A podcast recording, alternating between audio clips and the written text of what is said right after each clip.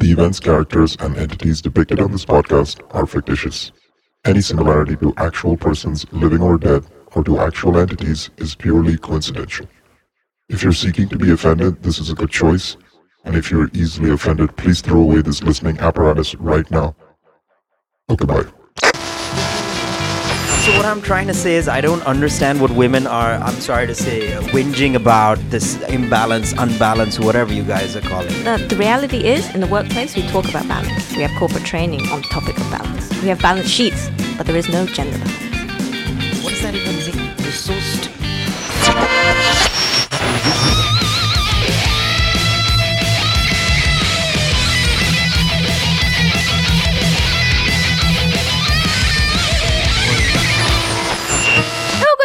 વાત કરો છો અને કોઈને ખબર બી નથી પડી મને આ કામ કેવી રીતે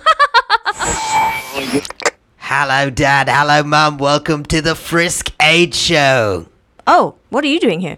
Habibi, entertaining the nation, mate. I'm the best RJ in the world, and you know me. Uh, Sorry but... to have to cut it short. We're expecting Rushdi for the Hangout Hangout podcast. That's coming up next. Habibi, Habibi. Um, one, I'm not your Habibi, and two, you really gotta get out. Okay. Um. Okay. Hello, Ahmed. How's it going? Hello, Rushdi. It's going good. How's it going with You're you? one of the most avid listeners of the podcast. You're one of eight people. One of eight people. no, I'm just joking. You didn't even get the like the sarcastic tone. It wasn't that sarcastic, but no, I think uh, quite a few people listen, but uh, I don't know how much they listen. So yeah, How many people? Um, I mean, what is your most listened to episode, and how many people listen to it? um, there was one with the with a girl. I was gonna say with the lady, uh, with a girl named Zareen Khan, but she's uh, she's very out and about in the events industry. She's got a company called W2W Events, and uh, she's got a lot of events going on and a lot of work going on. So yeah, I think she promoted it uh, through her own circle, and it got fire. oh, nice. I mean, like 1,800, 2,000 listens, which it's a big deal to me. Oh my God. I'm like, damn, I don't even know that many people. So, yeah. anyway, Ahmed, yes. as you know, no one knows you. And I need a little intro from you so that they can get a taste of who you are. That Oh, well- disgusting, but yeah. I'm Ahmed. I'm a future struggling actor from Bahrain. no, you're a current struggling actor. Current struggling Yeah, actor. future, I don't know what the word is. Future great actor, future legendary actor, maybe. Kevin Spacey, maybe you could be the next Kevin Spacey. Wouldn't that be fun? no, no, it wouldn't. Anyway, go on. Uh, yeah, so I'm. My name is Ahmed, as I've already said. I am from Bahrain, but uh, currently in Dubai, and I'm just on a gap year. I graduated high school this year, and in the meantime, I'm seeing what I can do in the theater business or acting business to sort of develop myself before I go into uni and to, you know, broaden my resume. Yep, That's it, really. That's it. sounds boring. Nah, I'm Sounds just boring. joking. No, no, because uh, you, you, yeah, you recently popped up in the in the scene, and I was like curious, and obviously, you listen to the podcast, so that's what people get a free session. no, uh, we, we've been spending a lot of time in the theater, so it's interesting. I, I haven't. Uh, uh, you can't go back um, to being a junior. It sounds weird, but yeah, now I don't see the little nuances that you pick up on more or less on stage or the issues and the struggles. But let's not focus on that right now. A little bit more about you. One thing interesting about you is martial arts. Uh, Yeah, so already you were talking about martial arts before. So what is it you do exactly? So um, it's this martial art which actually a lot of people might not know. It's called uh, Hujun Masul. Okay. It's this Korean martial art, and So weird. That sounds so Arab. It is a fusion between Arab and Korean martial arts. Because it's so popular. Arab Koreans. Yeah. Um, so my brother did it before me, and when I turned six, he sort of introduced me to it. And since then, uh, from the age of six till I guess when I came to Dubai, I've been doing martial arts. There is actually a gym here for it, uh, which I might, uh, which I'm thinking about continuing. hmm But yeah, martial arts has been a huge um, part of my life, hmm really, because you know it took place from when I was six all the way through my teen years until now I'm 18. So I guess I have a bit of a fighter brain, hmm if that makes sense. Oh, that's good. Yeah. Yeah. Um, it's Wait, wait, wait. What is a fighter brain? Now I have to dig deeper. I don't know. It just came to me. Uh, it just means when I, uh, you know, Improv. look improv. When I just look in, at fights, either UFC, boxing, kickboxing, I. It is it is a spectator sport, but I think uh, when I look at it, i really analyze how people are striking Mm. or grappling because I've been taught uh, the basics, Yeah. and so I know what they're doing, and I know if I want to get better. So can you kick Gwen's ass, by the way? yes, Gwen, Oh, shit. we need to spar. All right. I just want to throw that in the universe. I want to see you guys have a Hang out Anyway, with Rushdi, promoting fights since 2019. oh damn! All right, and um, what what what what is the style similar to, or what can pe- pe- people like look? I mean, they can easily Google or YouTube Hujun Masul. You said Hujun. It's actually it not sounds like that a easy to. Google or YouTube. Oh, believe really? It's because it's relatively new. I Ah, think okay. it uh, started in Korea in the 1940s Mhm. during World War II, if I'm correct. Uh, but it's relatively new. That so that's why a lot of people might not know about it. Ah, okay. Um, but the style is the thing is it's hard to pin a style on it Mhm. because it is so balanced. Uh, they focus, you know, a lot on striking, on grappling, on uh, submission at higher belts, and so it's hard to say that okay. If you want to get into striking, you should go into this martial art. Mhm. I would say if you want to learn how to fight, be a broad fighter, then go into Hujun Masul. Mm. Yeah. 40, 1940s Korea. I'm trying to think what was going on in Korea in 1940. Eh, I have no idea. I don't know, I probably something with America. Probably some- Everyone has history with America. it sounds like a like a what you call it like a history movie anyway um so did you ever think of competing or did you compete I did compete Mhm. in regional tournaments when I was nine. Uh, well, in a regional tournament when I was nine. It was held in Bahrain. And they do have uh, tournaments every now and then, usually in Brazil, actually. And my instructor did offer um, offer me a place to go, and I couldn't at the time because you know school. Ju- I was at the age where school is important really important. you sound like you're reading off a script yeah, school is very school important is very- who wrote this? I don't believe it. Um, yeah. Um, so uh, my parents put a lot of emphasis onto school, and because of that, I couldn't really go and compete. But yeah. we also have um, tournaments in the country every few months, and regional tournament in Bahrain as well every few years.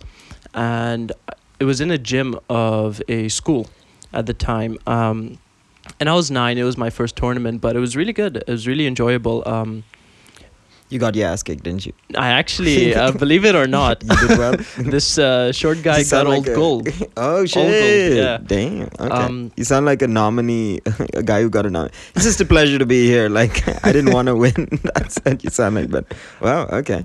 Yeah, um, it's really interesting, and my instructor was a huge part in Okay. developing me, of course. And so, how many belts are there? So um, there is white belt, Mhm. which you start off with as most martial arts, and then you go from white to yellow to Mhm. green to blue to red to black. similar to karate But from to all the colors after white, there is Ooh. first and second. Okay. So there's yellow one, yellow two, okay. then green one, then green two. Mhm. And then in black belt, there's nine. Ooh. like Uh, dance Yeah, Dans. We call them Okay. Dan. So I'm second Dan right now.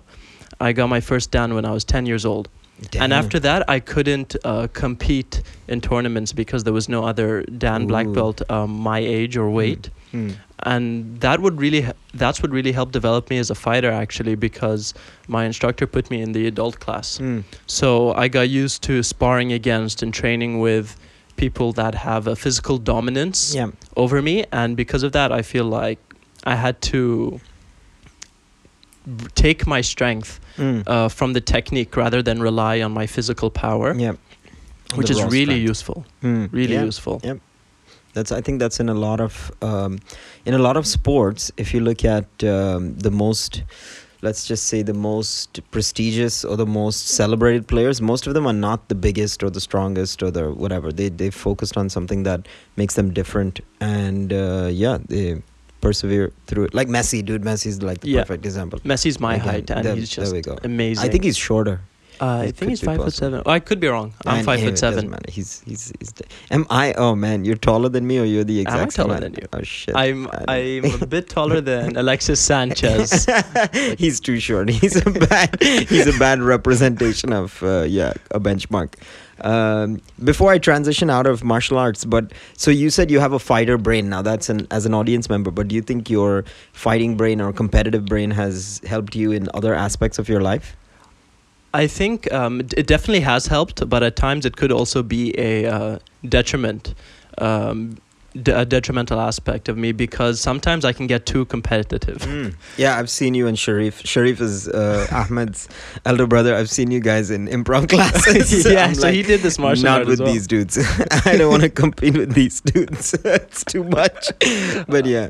but it has helped as well because it sort of has given me that drive to you know work hard and be the best at uh, to be the best that I can be in what I pursue. So there's acting for example. Um, I always want to be better. Mm-hmm. and that comes from martial arts. I, like I said I was in the adult cl- adults class but that didn't stop me from wanting to be better than them. I you know I took part in a few tournaments which you know um, also fed that drive to win. And you know be the best version of myself that I can be if that makes sense Yep. Stupid question. How many push-ups can you do? Just- believe it or not uh 50 in a Oh, row Damn. because okay. I was a naughty kid okay. and the punishment my master Oh, gave us is do 50 do 50 push-ups in a row Yeah. or 50 sit-ups Yeah. so if, you know in the beginning you can't but you get so used to it Yeah, that you can do 50 exactly. push-ups Yeah. Even when it came to football practice, I was always late. So the guys like just run, run around the pitch like five times, and I'm like, "What the hell? That's too much." He's like, "All right, ten times," and then I was like, "Okay, I'll go." So yeah, it, it actually helps. It's a it's a weird thing, but yeah, he, he would do the exact same thing he, if he saw us fail yeah. um, he would make it 100 Oh my he would add God. 50 each time Oh that was his number fifty uh, multiples of fifty. yeah What a nightmare. Where was he from? Was he Bahraini he's as well? Bahraini Oh, okay. and cool. he is a machine Oh, he damn. is just amazing as just a fighter as a person um, he he would make us do this thing so apart from fighting the martial art really valued athleticism Mhm. and so they have this thing they called knuck pop and i think it translates to falling techniques Okay. and what we'd basically do is learn to fall safely Yep. but I, but we'd need to drop first Yep. so he would make us jump really high over obstacles, roll safely, Mm. land safely, get Mm. up. Um, and for my black belt test, I had to jump over somebody my height Mm. at the time. Uh, you know, it sounds so crazy when you th- when you first hear about it, but it really does train that athletic side Yeah. of you, and literally using your whole body Mm. to jump over someone or to cushion your landing Yeah. so yeah, uh, athleticism was a huge thing there, and that also helped me when it came to football Hmm. and other sports. Nice. Um, I had one more question in martial arts, but I've forgotten. It's okay. It happens. Um, how's it? What's? eh, sorry to put you on the spot, but what's the population of Bahrain? Um, last time I checked, it was one million, but I think now it's uh, 1.5 million, Damn, people. and are, it actually feels a lot smaller than it is Mhm. because the country is small in the first place. Do you know how small it is? Because I'll give you an example. Like Karachi is bigger. Karachi being a state in Pakistan is bigger than the whole of the UAE. Oh, really? Yeah, yeah. So Um, Bahrain is smaller than Dubai. Bahrain it- is smaller than It Dubai. is exactly not exactly, but around 752 kilometers squared. Mhm.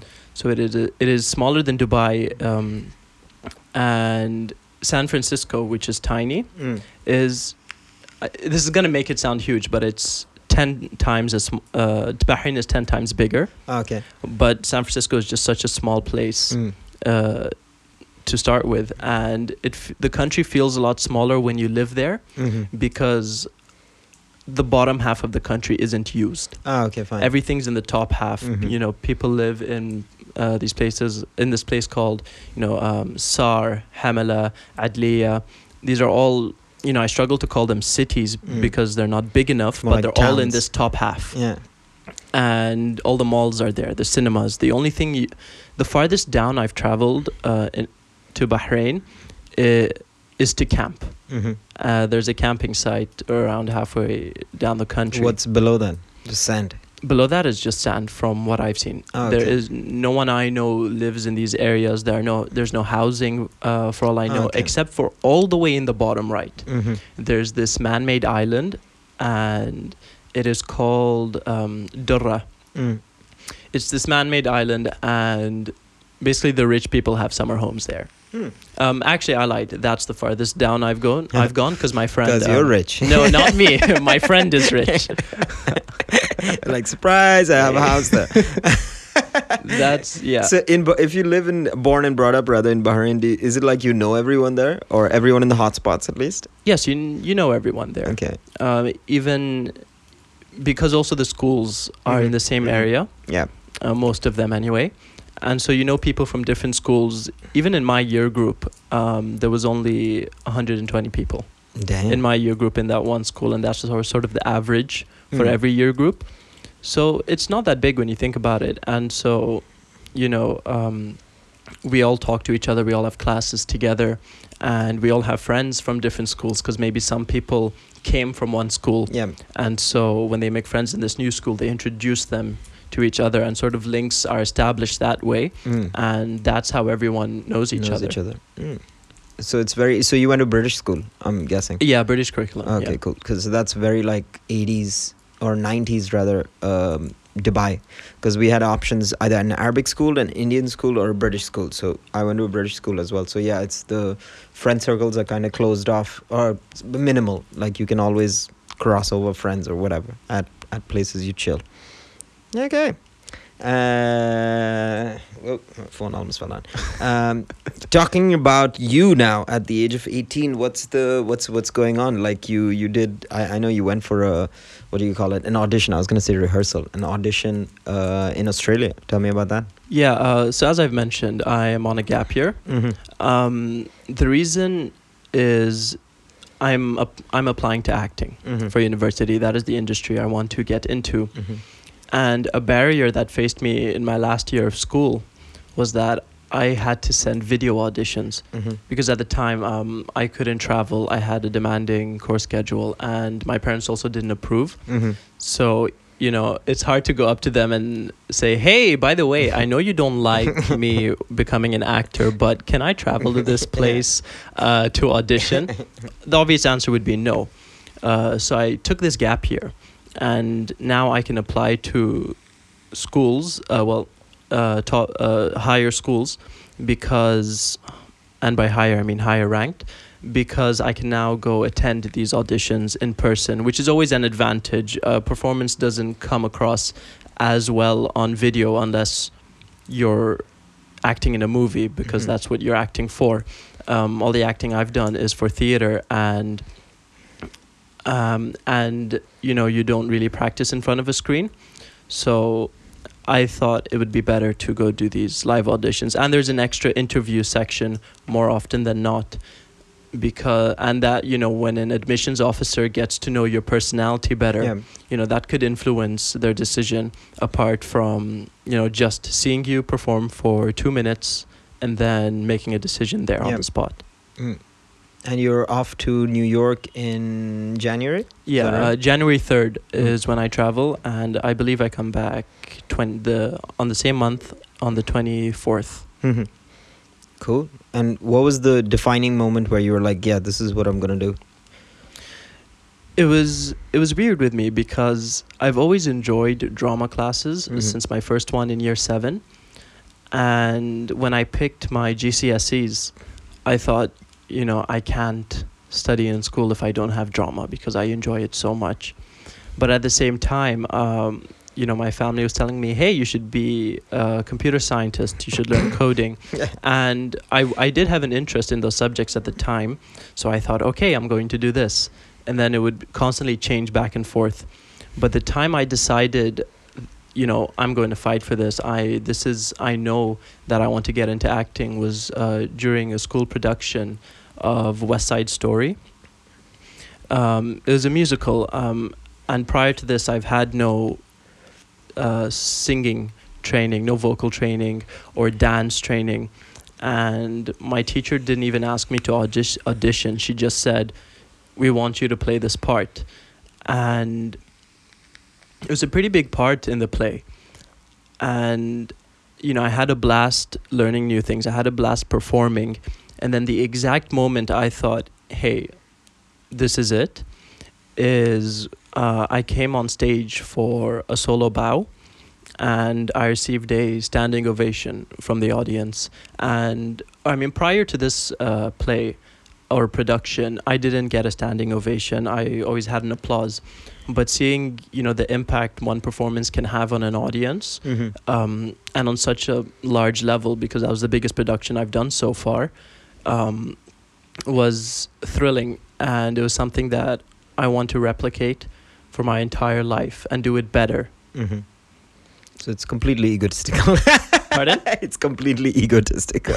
It's not even that. It's f- I. I, No, no, I'm just joking. as, you know, the the the one of the main things about uh, performance is I mean I I think apart from the it's it's really awesome to have people applaud for you and cheer you on and all that stuff but it's the um, it's the courage and the uh, if you go with the right mentality that's why there are so many bad actors who get so many movies because they have the right mentality and they're giving out the right energy. So yeah if you focus on that more i think it'll it'll just keep happening to you. It's a very natural thing. We used to have a conversation about how um, it's like how do you go viral? You you can't decide that and uh, going viral is very similar to back in the day being famous. Like it's very similar.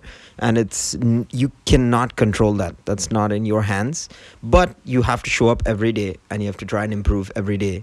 And you have to try and better yourself every day. So i think that's that's yeah it'll happen i guess if you keep at 18 i mean you already are pretty are quite you know uh, tenacious about it. So hopefully things will go well and your audition's coming up so I- I- what are you preparing for do you have a monologue or is it I have three monologues. okay Um, two contemporary Mm. and one classical monologue. oh what's the um, difference between contemporary and classical Uh, different unis have different definitions of contemporary. So some will say, you know, uh, contemporary is from the 1900s onwards. Some will say 1940s, but contemporary means more modern. Mm. And you associate classical really with uh, Shakespeare Mhm. or Greek plays Mhm. uh, like Sophocles. Mm. So, you know, classical is way back in the day, and then it's just up to the uni to decide what they deem as contemporary. Wh- why in this day and age and and this is your opinion it doesn't have to be right or wrong why don't they just do sounds so stupid but why don't they just do like famous movies i mean you can you can tell a good actor from if he's doing an awesome monologue from a famous movie You know, um, I actually gave this some thought, mm. right? But I think a lot of good acting actually comes from being on a stage or performing in front of people.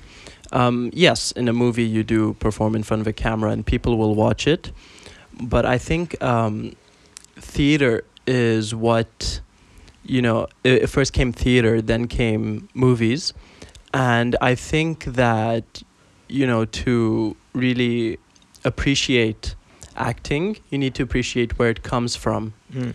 and theater is you know um, where acting started almost and people came to watch that watch a- watch theater and so you know having a love for it i think they're trying to train a love for theater Mm.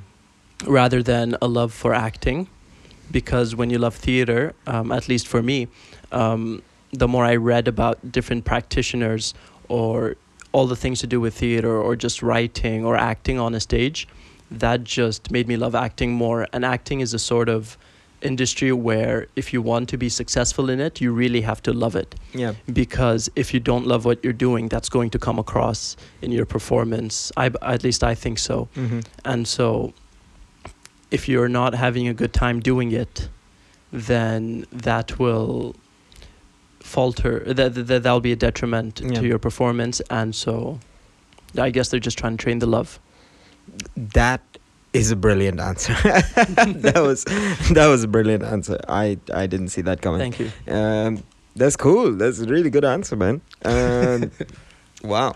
I'm I'm not I'm not big on arts. Um, I was massive sport like meathead, uh, athlete back in the day. So to me, I was always the clown, and I still do that. I'm not gonna lie. Um, but yeah, I love I love a good. I, I love trying to act better, and I mean that in a serious sense. But I'm just better as for comedic value. Um, swiftly moving on to Courtyard Playhouse. Yes. uh, that's your hot spot right now, as it That's is my mine. home away from home. Yeah, you're home away from home. You're always there, and so am I. We're competing basically who can spend more time as opposed to what's his name, Javed JK, the guy who pretty much there every day after work. Even Shout when out to shows JK. aren't even on. Yep, he just shows up and he's like, "What can I do?" Uh, how did you discover the Courtyard Playhouse? Um, the day I came to Dubai Mm-hmm. during the summer after I graduated, uh, my sister th- said, "Hey, there's this theater. Why don't Why don't you go see what they have?" And this was before I even got home from the airport. We came to the Oh, courtyard wow. straight from the um, airport.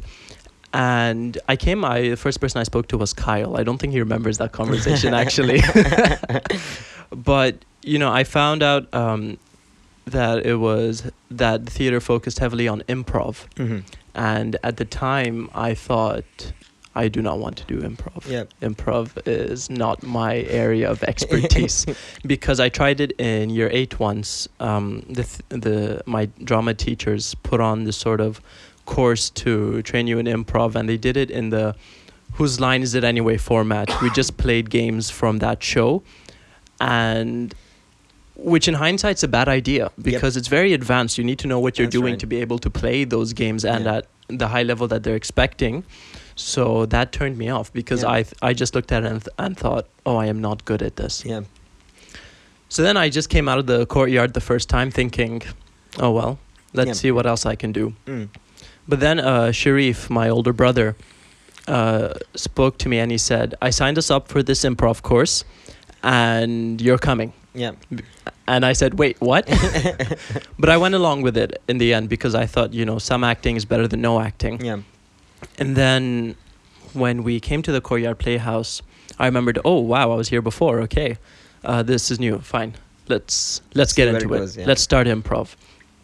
And I was blown away by how much I really enjoyed improv, uh, because it is just it's a challenge for me, um, and challenges are what drive me as i've mentioned earlier with this whole like competitive spirit. Um, but challenges are what uh, drive me and what was great about uh, what's what is great about courtyard is that everyone is there for the same reason. Mhm. everybody loves improv. Everybody loves being on that stage. And so be and so it was more the people around me that are keeping me at courtyard Mhm. uh, rather than improv, which I still love so much, but it's just being around those people, Mhm. which is keeping me there. Nice. um, what when like, well, what are the what are the big lessons that you've learned in improv so far? Like, I think the biggest lesson, which helped me both um, in life um, and as an actor, is let go. You know, when you're on that stage, um, let go and do your thing. Um, and it sounds so simple, but it's one of those things that's so simple but difficult to master. And that lesson is has sort of given me um, and I has has made me think that you know it's okay to go with the flow because uh, as an actor uh, from previously from my experience the best ideas for a scene or the best inspiration comes from the unlikeliest of sources. Because you know I there were times where I thought this scene is perfect. And then my drama teacher has said try it this way. And I thought what? No it's great already. What are you talking about? But I did it anyway and I thought wow this is actually better. So the idea of letting go Mm.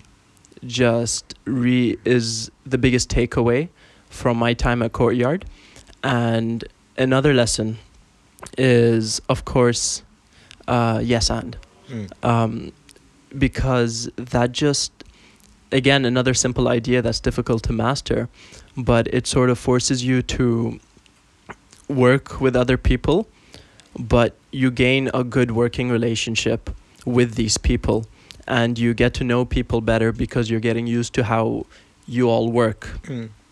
So I think those are the big two Mm. that I've learned from my time at Courtyard. And what's the most horrible thing about improv? The most horrible thing about improv is the start. Oh, okay. It is it is a start because you're thrown into unfamiliar territory. Usually people um, don't improvise on the spot. They have this methodical approach. I know uh, Sharif, uh, again my brother. Um, his job sort of requires him to you know Strategize. strategize. He's he's a consultant. That's part of the job. But uh, he's he's told me that improv has opened him up Mm. and you know made him a better cooperator. So at first it was just like ah Yeah. you know yes and this goes against the way I function. Yeah. So I think the start is the hardest bit. So once you get over that initial shock, Yeah. you'll you know go up in a at a steady rate. Mm, that's like it's the it's even part of the exercises where we say okay say no then say yes but and then say yes and and you see the difference of the the energy and the reaction and the psychological agreement the positivity where it takes you and it's uh, it's crazy man that's why i'm like because I, i'm 30 so i'm like i've been through my corporate job and i've i've received the no's and i still receive the no as a real estate consultant but it's just the the simple fact of um, the, the the other main core uh, ideas of improv is being obvious, being honest, um, being vulnerable, which is a very deep topic which we won't dive into, but that's that's everything encapsulates the most simple improv scene and keeping it simple or keeping it um, you know like phew, yeah keeping it honest back to honesty but yeah that's what i love about improv but yeah wait what was the worst thing about improv again The start. the start, yeah, The yeah, start, the start. Yeah. I can't even imagine. I can't remember my start because I was in so much shock. Because I had started, let's say, twenty six, maybe twenty seven. 26. So it was very uh, the shock of um, having to agree to everything. Because I, remember this was I hate dancing. If no one knows, I hate dancing. Uh, I don't know if it has to do with the thought of other people watching you go silly or whatever. But the guy was like hey man you dance really well and in improv you got a yes and and i was literally like i'm not dancing that was like the first and the last time i it was a hard no to a fellow actor but yeah now i don't give a shit so it happens so Um, was is it the same for you? Was the start the hardest part? um, the start was hard, but for different reasons. Even if you go on and you have to say yes and, that means you went on. My thing was more like I don't, uh, a lot of thoughts in my head, so a lot of doubts. Uh, it could be linked to not wanting to look stupid, but the thing is, I've always looked stupid, and I had done stand up comedy before, so I don't know exactly what it was. I just blame myself rather than the worry of thinking about what other people would, how they would judge me. I'm just like I just couldn't get on because there were too many voices in my head telling me suggestions, telling me not to go on, it's a bad time or whatever. And then I just started doing what you're supposed to do, which is jumping on, adding something, and leaving. Unless you're part of the scene, of course. But uh, in improv, I think it's like someone brings on a raw dish and everyone keeps seasoning it with a little bit. That's like the perfect scene. And obviously the one of the rules is you know you try and make your partner look good. That always helps. That's a good start. Because people misconstrue the the whose line is it anyway format or the long form styles of improv for what we do in the courtyard most of the time which is just the basics. I mean to be able to do a short scene you just need to apply the basics. But it takes so much to drill that into the person when they join let's say improv late or they it's honestly on their psyche on their psychology. Like you've seen steamrollers and Yeah. people who talk too loud or people who don't let go of the idea like you said letting it go. And that is one of the best things as well as a very hard thing for many adults to do and adults you don't have to be old you could be mentally old at the age of 15 it doesn't really matter but yeah that's a thing So um, if you allow me to pick your brain a little. yeah, yeah. Uh, please, Uh, please so you said um, the hardest part for you when you started improv was you know being on stage and Mm. think and you know getting through getting over the idea of not making yourself look like a fool yeah and you've done stand up before that. You're Yeah. you were on a stage. Yeah. Do you think it is because in stand up you um, you sometimes prepare a script or you have jokes written down, so you have more of an idea of what you're going to do, or um, and you know when you're doing improv you have no idea what you're going to do when you come on that stage. Do you think that was the Yeah, that was one of the main factors. Like uh, it's uh, it's a script uh, stand up. It's half, I would say, performance. Forty nine percent performance, fifty one percent script, uh, and it can switch either way. But mostly, if you have a good 15 20 minutes like you can you can be confident but the reality of the situation let's say if it's still tried and tested material and no one's laughing you'll still feel bad in Right. improv people are a little more forgiving since it's a since it's a suggestion that they've given. And i've even heard people say that that's why improv is so easy is because the audience is so lenient. But that's not that's not the case. Like i've had it's not about bad audience but it's just the i've i've i've been i've received a two on a maestro scene like that's brutal man yeah me too I've never felt worse in my life. go. So I've gotten it too. I don't think I've ever gotten a one, but yeah, I, I I've gotten twos. I've I've done um, longer scenes which have no sound, like post show, like it's really bad. And um, yeah, again, someone who wants to improve all the time, I'm happy to receive criticism. And uh, there are people who say I can't do serious acting. I, d- I don't really mind, but I would still like to have that in my arsenal if ever required. So yeah, it, it would be a good thing. Um, I'm the I'm sort of the opposite. yeah. I feel like serious acting Mm-hmm. is where I am more comfortable uh, is where I am most comfortable. Mm-hmm. Um, But serious, but similar or to you, and scripted, or Pardon? just serious, is serious. but doesn't have to be scripted. It doesn't have to be Oh, okay. scripted. Um, but similar to you, I have the I, I want to get better at more at those gaggy scenes Mhm. to have that in my arsenal as well Mhm. because I think again this is going back to acting but more performing in general. I think the more diverse you are as Yeah. a performer, the higher your chances of success Mhm. because you you Mm. people are always amazed when you can do more than one thing. Yeah. Uh, you know you can always wow people with one thing that you do very well but i think what's more impressive is being able to do of course a lot of things very Yeah. well Do you think it's easier for a comedian to do serious acting or a serious actor to be a comedian? i think it is easier for a serious actor to be a comedian Mm-hmm. And w- I say this because during uh, one of one of my well my monologue coach has taught me the difference between performing and acting. Mm-hmm.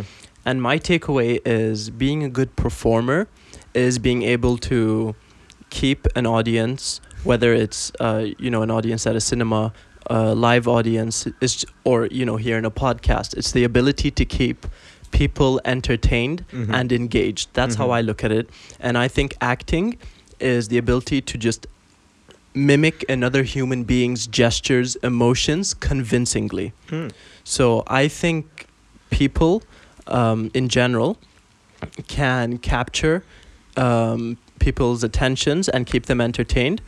And I think it is a lot harder to act like another human being and not make it look like you're acting or performing. Hmm. Hmm. I actually think the other way around. I think it's easy for a comedian to be a serious actor. I don't know why. I because just from my just just like from what I've seen or what I've thought about. Not, no no conversation is the first time I've ever asked this question to someone. But it's like being funny is you know how you say he's a funny guy. Yeah. like that's not trained that's um, if off the bat or on top of the iceberg it's just he's a cool guy or he's fun or a girl sorry it's 2019 or a cool girl and but that's basically psychological trauma Right. that has forced or that has created that human being to be like that and uh, i'm not saying serious acting is easy but the comedian has a serious side and Yeah. comedians are more sensitive or more um, um I don't know. They can. They have more depths. Like I can't imagine Denzel Washington being funny. Like that's that's a weird. He's a great legend, but I don't know. Comedy just wouldn't. And I'm not saying Jim Carrey. I'm just throwing names right now. But Jim Carrey has done some serious roles, and he's done it quite well. But then again, I, that's just two names. If we went and debated, I'm sure statistically, Yeah, you're right. more. But even I think with statistics, Mm. it is something that relies on so many variables Mm, that's that you do not have a, you know, absolute. absolute absolute, yeah. answer to it. Um, And of course, we can't deny the human ability because Yeah. humans are crazy and ridiculously. I mean, anything you put your mind to, you can. Oh shit, this has become a motivational talk now. But yeah, uh, anyone can do anything if they just do the right things and uh, you know hit their targets. So yeah. Um, coming back to improv, but linked to acting again. Do you think improv theater slash um, uh, improv in general helps with acting? 100%. How so? Because yeah. Uh, because again, um, it is these lessons that you learn from improv, improv, um, from improv that can develop you as an actor. Um, you know, uh, going back to what I said earlier, that letting go thing can help you let go as an actor. Again, when you're doing a scene or rehearsing a scene, and improv really um, encourages people to experiment. Do you agree? Mm, definitely. So I found actors to be, or theater people with scripted or with scripts to be very uptight. They don't Yeah. like any change. Like, uh, like we do corporates at Courtyard Playhouse. Plug for Courtyard Playhouse.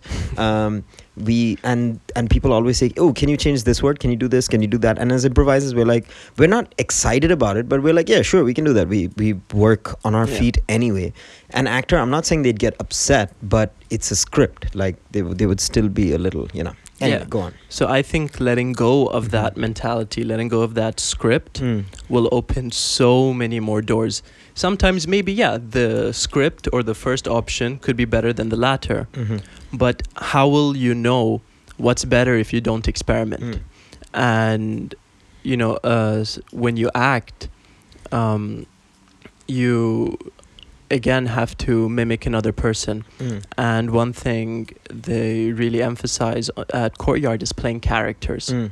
And, you know, some people, uh, going back to again what I said earlier, perform as these actors, but a lot of people also try to act and Mm. accurately de- depict how this character would function in the real world. Like, uh, you know, Jacob Banigan, Mhm. uh, when he does Game of Death, yeah. you look at his acting Yeah. or the way he's playing all these characters Mm. and you think these could be real people Yeah, easily. so i think th- to answer your question simply yes Yeah. because of that improv r- can help um, someone become a better actor Mm.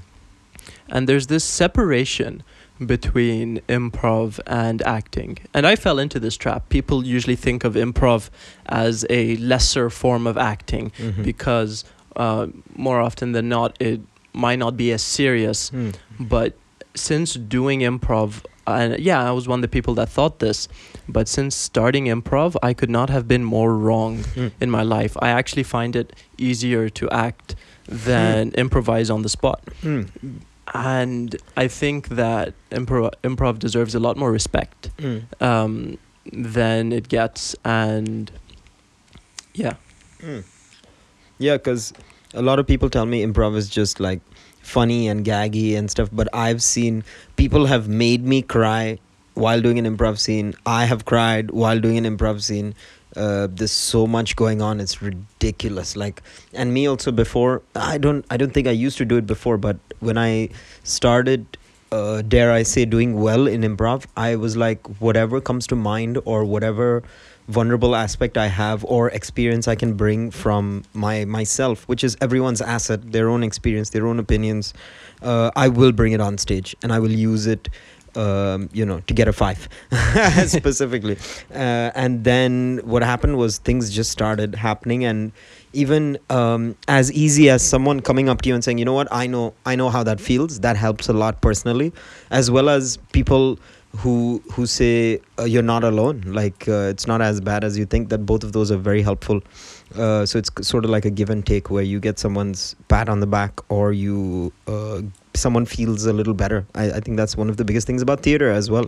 Forget improv, but yeah. Yeah, um, definitely. Uh, the way I look at acting, um, I think more of the audience than I do as an actor, and that goes back to that moment that I got that standing ovation. Um, I didn't look at it as validation that oh I acted well. I looked at it as you can affect so many people with a performance, and you you can get you can get people to love theater or acting by how much love you put into it. Mm-hmm. And as you said, that pat on the back Yeah. is sort of a reward for doing that. Hmm. Nice. What's your what's your end goal? What's your what's your vision of yourself in however long you want to, you know, portray or say out loud? Um, the end goal for for me, there is no end goal Mm-hmm. because at the moment I feel like I'm at that goal because I just love acting so much Mm-hmm. that to me it is not about you know uh, fame it is not about getting a lot of money it is simply about making other people's days better. And it's simply about just performing and putting on a good show. And i feel like you know as i'm doing that i'm at my goal. Um, the only thing i can really do is get better. And it's hard for me to say what better is. It's it's hard for me to say i want to act like this because um, you know i don't think you stop Hmm. when you're acting there's even if you're the best actor in the world there's always something i feel that you can do better Hmm. um, Such an 18 year old answer. i know so right So much positivity. and then life will hit me and i'll say hey uh, about that money thing i spoke about I'm here to be an accountant. no, but that's good. The the adults or people who've been hit by life. I'm not going to say adults anymore. People who've been hit by life, they usually forget to have that sort of mentality because, uh, yeah, it's not actually a number. Even the way I frame the question shows you where I am mentally, uh, which is like, what do you see and what do you what do you have at that moment? But yeah, it's actually a journey that never ends, especially in the arts industry, man yeah uh, it's not even we didn't even cover the ruthlessness and competitiveness but yeah there is no actual end goal it's just being like my uh, there i don't want to say dream because it might happen but um, it's to basically be able to perform every day and pay my bills so that's too low a benchmark so i'm not going to say that i want to be filthy rich and i want people to like cry when they see me i don't know why they're crying but for a positive I reason want not to remember. I don't want to remember my fans' faces because I will meet so many of them. Yes, I like that. That's the one I want. Cause yeah, I I just want to be able to like live uh, a a decent life and a comfortable life, but with with arts involved. Cause I've even uh, tiptoed around being a writer, but I'm not much of an. We were talking about this before with another guy named Stats, um, who's been on the show. That I'm not much of a idea generator. I'm more of a sprinkler, which is what improv does. Basically, you get on stage and you season and sprinkle on other people's ideas. It doesn't mean to say I can't come up with my own ideas because I have done a few, quite a few scenes alone, or I I do bring on good ideas, but not as much as some people who continuously just churn out, you know, uh, what I call I- idea generators. Mm. So yeah, but yeah, okay. I yeah, uh, and about that end goal, yeah, it's hard because the industry is so subjective. yeah. There is no one right way Yep. to success. You can go through so many different Yeah. twists and turns to reach what you believe is success, Yeah. and people will not have the same idea of success. So yeah, Yeah. it is one of those things that's hard to pinpoint. Yeah, I'm sure there's someone out there who hates Denzel Washington, like Yeah. for sure. He's like he sucks. Uh, any questions for me? Um, not to do with performing. Yeah, you can you can go for it. This is the, I'm uh, intrigued by podcasts in general, so I wanted to sort of ask you, what made you decide you want to do a podcast? When did Um, you? Uh, when did that flick switch in your brain flick? Um, I well, I love talking, uh, and as Usama says, the sound of my own voice. But um, I I like to pick the brains of people who are passionate or are on a journey of some sort that uh, is different from mine. And I'm very I get this from my dad. I'm very like into um, I get I get possessed by other people's uh, passion and positivity and stuff like that, and um, I'm always interested in how they're going about it. And usually, people I wouldn't say steal ideas, but they're looking for how they can change their path onto someone else's. I'm not looking to do that, but I like to be informed and uh, I'm very interested. And as much as I can, I help other people to, uh, to get to their end goal wherever possible and um, I used to listen to a lot of podcasts with uh, to do with self help and uh, uh, life hacks and you know all that jibber jabber. And um, many podcasts would have a section or would uh, address things in their region. So it would mainly be North America or even the UK because I listened to a podcast called Comedians Comedian, which is a British podcaster. Uh, damn, what's his name? Uh, he um, he interviews British, mostly British comics, but also Australian and Kiwis and all that sort of stuff. And uh, I used to get a lot of valuable information. Mm. And he would always say things like, "Yeah, if you want to get in contact with him, here's his number," or "I love this venue," or you know. And I used to be like, "Oh, that's so cool!" And I wish there was something for the UAE. And then I looked up podcasting in the UAE. It's a very small market. There are a few players, and. Um, no one's no one is sponsored. Everyone does it out of passion. It's crazy over here. And i was just thinking that i meet so many awesome people and i and i have so many stories to tell people and so many things to share that uh, if i'm listening to a north american podcast i would love to listen to a uae podcast and just have people uh, hear and pick their brains and stuff. So it took me like two or three years to uh, get the setup done and get the mics. And it wasn't a lot of work on my part to be honest. It was more a few people trying to convince me to do it. And uh, producer bub who as you can see made the setup and the software and the editing he does all of that. And i have Le- leilani do the artwork. And it's sort of like a trifecta which you know we make it happen. But yeah it's uh, just the desperation to talk to people and yeah, pick no, their and um, in the email you sent me, I also like, I read the part where you said, you know, that the radio here, um, Mm. you know, could be improved, Mm. and that uh, kind of stuck with me because, you know, uh, so, you know, you identify a problem and you're trying to solve it by adding your own twist to it, and I think that's, you know, that's really yeah admirable. the radio here i think a friend of mine came from singapore and she was complaining about the same thing. It's she heard the, we heard the same song. She hated the song and i loved the song so it was irritating for her because i sang along. Um, it's um, like five times in 15 minutes maybe? It's the same song over and over and people are just like the radio i know they have their restrictions but they just sound so dumb. Like Right. and that's uh, I, if you're going to listen to someone for an hour on a drive i rather you're interested or you're adding some value to their life or something. I Yeah. mean, time is short. It's fleeting moments passing by and you're listening to a guy talk about the weather like i don't know. It's like depressing Oh, in Dubai, it is like it was for the past 30 years. It's hot and humid. yeah. That's all. Yeah, surprise. So yeah, and traffic reports. The traffic is always the same, man. Yeah. There's traffic going towards Sharjah, you know, whatever, Hessa Street coming into up. It's the same thing. Like, what are you talking about? So anyway, the radio is the radio.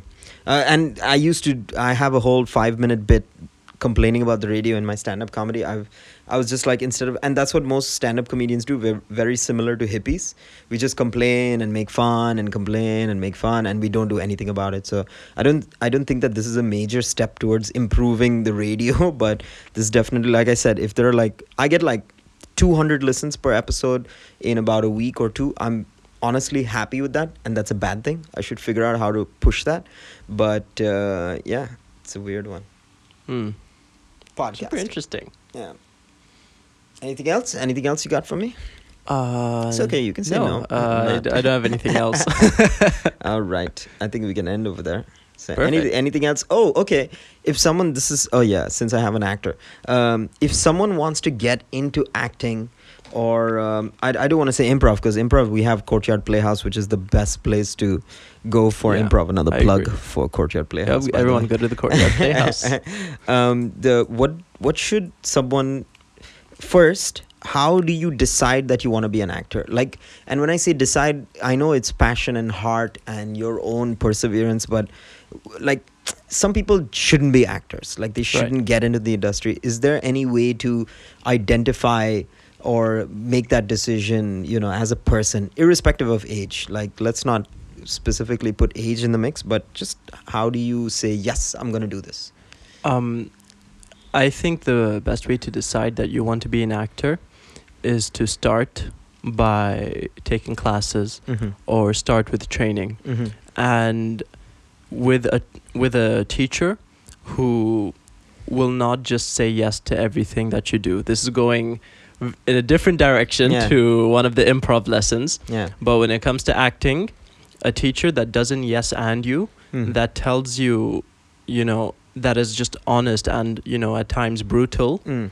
will go a long way. Mm. Because when you get that approval from them, or when you get told by them that you can be an actor, you know it's genuine. Hmm. It doesn't um, stop you. It, sorry, it doesn't make you delusional Mm. right uh, and so when you have someone that's honest that's that's uh, one of the steps and also uh, going back to the lessons you will only so acting is one of those things that you'll only know you can do it if you try to do it Mm. because you know you you practice your acting skills by performing you don't you can't look at movies Mm. all day and see what actors are doing to portray emotions Yeah. or you can't look at their gestures all the time Mm. because you know knowing something of course is different than Doing. putting it into practice.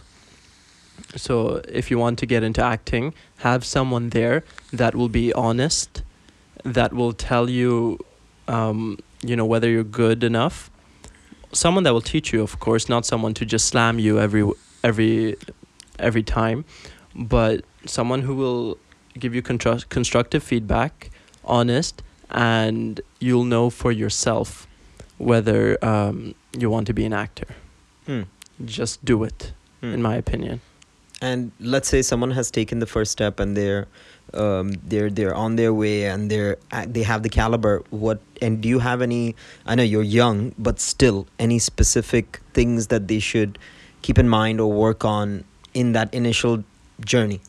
after the first step um, Yeah. i think it is important to have some sort of inspiration uh, and by that i mean find your actor find somebody that maybe has the same acting style as you um, it, it could be just a famous actor in a movie Hmm. but you watch their movies because not everybody portrays the same character Uh, Mm. so find a versatile actor on the screen um, for example james mcavoy Mm. is fantastic Mm.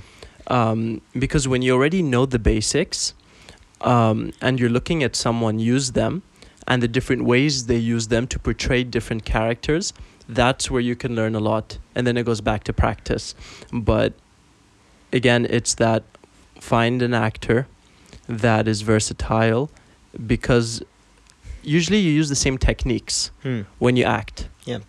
But in different ways. And so when you watch one actor, uh, when you have a marathon, you'll see how different each character is Hmm. and how they portray that Mhm. with these simple techniques. Mhm. Who's your inspiration? My inspiration, um, I, I'd give you two. Okay. Um, Leonardo DiCaprio, of course, fantastic actor. and Christian Bale. Hmm. Um, be, I like actors. I'm really obsessed with method acting Hmm. because I feel like completely embodying yeah. another character that is so different from yourself and apply their little ticks to your day to day life is, in my opinion, like the purest form of acting. Mm. Hmm. Nice. And Christian Bale does that so well. He does that not just with his emotions, but physically. You know, you see him go through these crazy body transformations, like in The Machinist, where Yeah. he is he. I don't know if you know this, but for a while he would only have tuna, Mm. um, and only drink water, and stay up for around 18 hours every day, even more, and just read a book because he completely wanted to get this sort of insomnia look and Mm. somebody that isn't unhealthy. Just had one can of tuna as his one meal a day.